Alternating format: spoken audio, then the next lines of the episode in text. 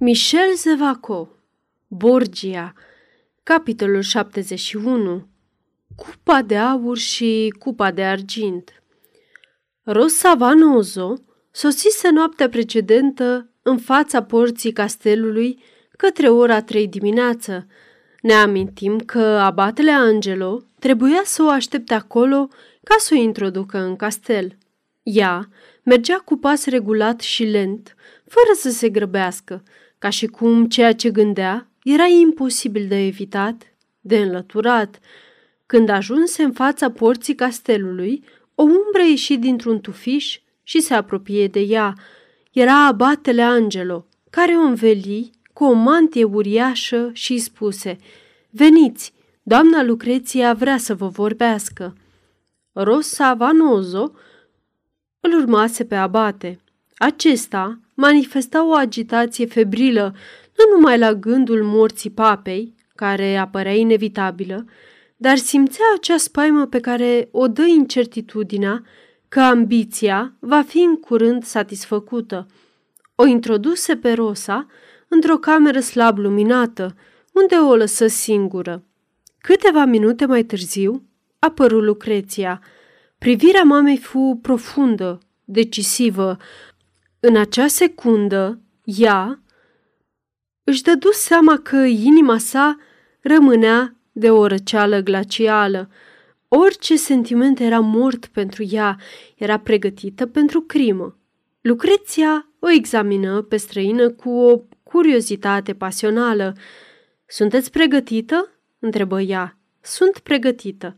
Când veți acționa? Trebuie mai întâi să-l văd, să-i vorbesc. Nu te teme, știu cum să mă fac primită fără să compromit nimic. Nu puteți să-l vedeți decât mâine, mâine seară. Dar trebuie să pot intra mai întâi la el, fără ca el să știe. Este ușor. El coboară în fiecare dimineață în grădină. Veți profita de acest moment.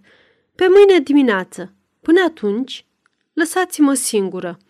Fie, voi veni să vă caut la ora potrivită. Lucreția, gânditoare, făcu câțiva pași ca să se retragă. Deodată, ea reveni la Rosa și, cu o voce nebușită, spuse Ce motiv aveți să-l omorâți?" Rosa Vanozo ridică ochii. Privirea sa ciudată, goală, o înspăimântă pe Lucreția. Rosa răspunse Dar tu!" Lucreția sări ca și cum ar fi fost atinsă cu un fier roșu. Se îndepărtă, fără să îndrăznească nici să răspundă, nici să pună altă întrebare. Chiar așa, murmură ea, eu, fica, întreb de ce vrea să-mi omoare tatăl. Sunt nebună. Sigur am devenit prea nervoasă. Dar unde am mai auzit vocea acestei femei nebune? Unde auzise vocea bătrânei? Nu putea spune, dar îi se părea câteodată că această voce îi aducea în minte amintiri dintr-o frumoasă grădină plină de rodi și portocale, unde se auzeau hohote de râs infantile și unde o femeie, tânără și frumoasă, era așezată la umbra marilor copaci. Unde am mai auzit această voce? Multă vreme, ea se gândi la acest lucru, nu dormi toată noaptea și așteptă dimineața cu nerăbdare. Se făcu dimineață, dar papa nu coborâ în grădină. Lucreția avea groaznice tresăriri de nerăbdare și își rodea pumnii. În acea dimineață, bătrânul Borgia se pregătea de plecare. Către ora patru, dădu ordine să îi se pregătească îmbarcarea, oricând ar dori să o facă.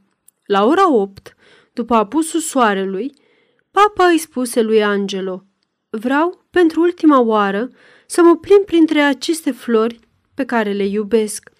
Coborând grădină, mângâie florile cu vârful degetelor, în timp ce sufletul său evoca înfiorătoarea scenă care se pregătea, violul și asasinatul unei nevinovate pe care o sacrifica pentru ura ce o nutrea față de Ragastans.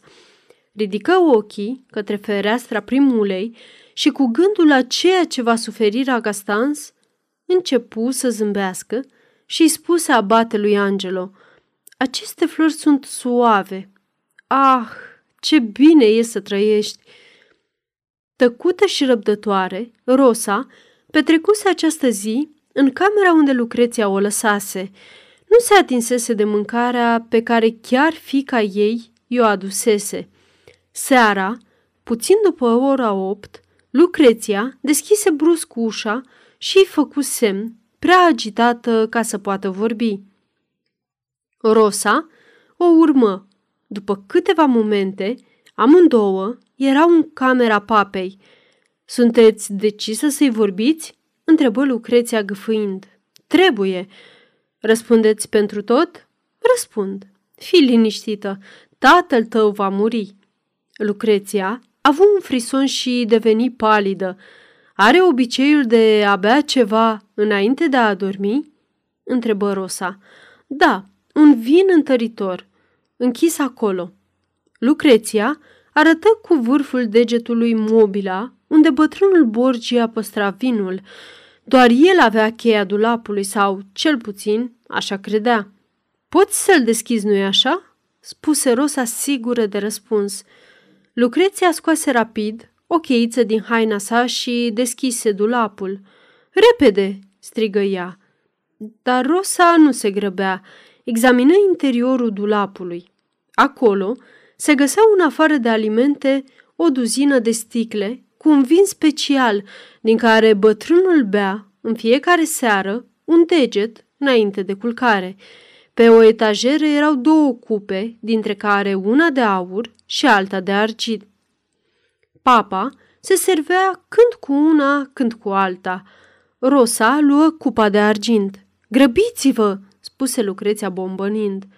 Bătrâna ridică din umeri, apoi scotoci în sân și scoase o bucățică de pergament roșiatic. Iată o travă, spuse ea. Este o travă care nu iartă.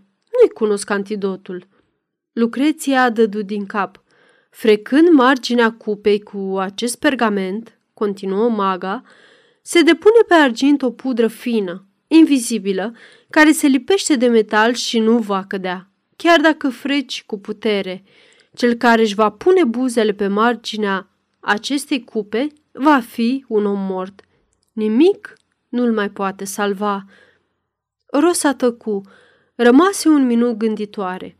Apoi îi întinse Lucreției cupa de argint și bucățica de pergament roșiatic. Lucreția se retrase îngrozită.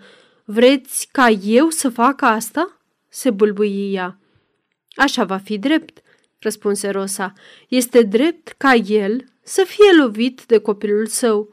Este drept ca tu, fica lui, să-ți poți aminti mai târziu această seară. Haide, ți-e frică, Lucreția? În venele tale nu mai curge sângele familiei Borgia? Taci, nenorocito! Ia atunci această cupă de argint, dacă vrei să nu fim auzite. Bine, o travă acum. Freacă acum. Freacă! Bine, fata mea, foarte bine. Mai trebuie încă puțin.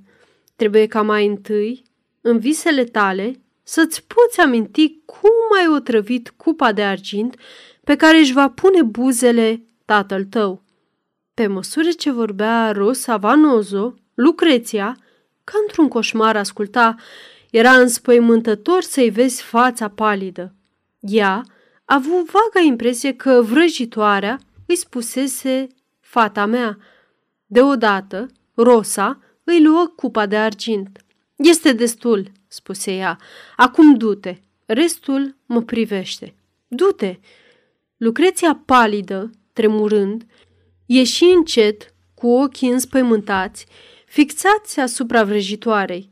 Rosa Vanozo, rămasă singură, puse cupa de argint înapoi, exact de unde o luase.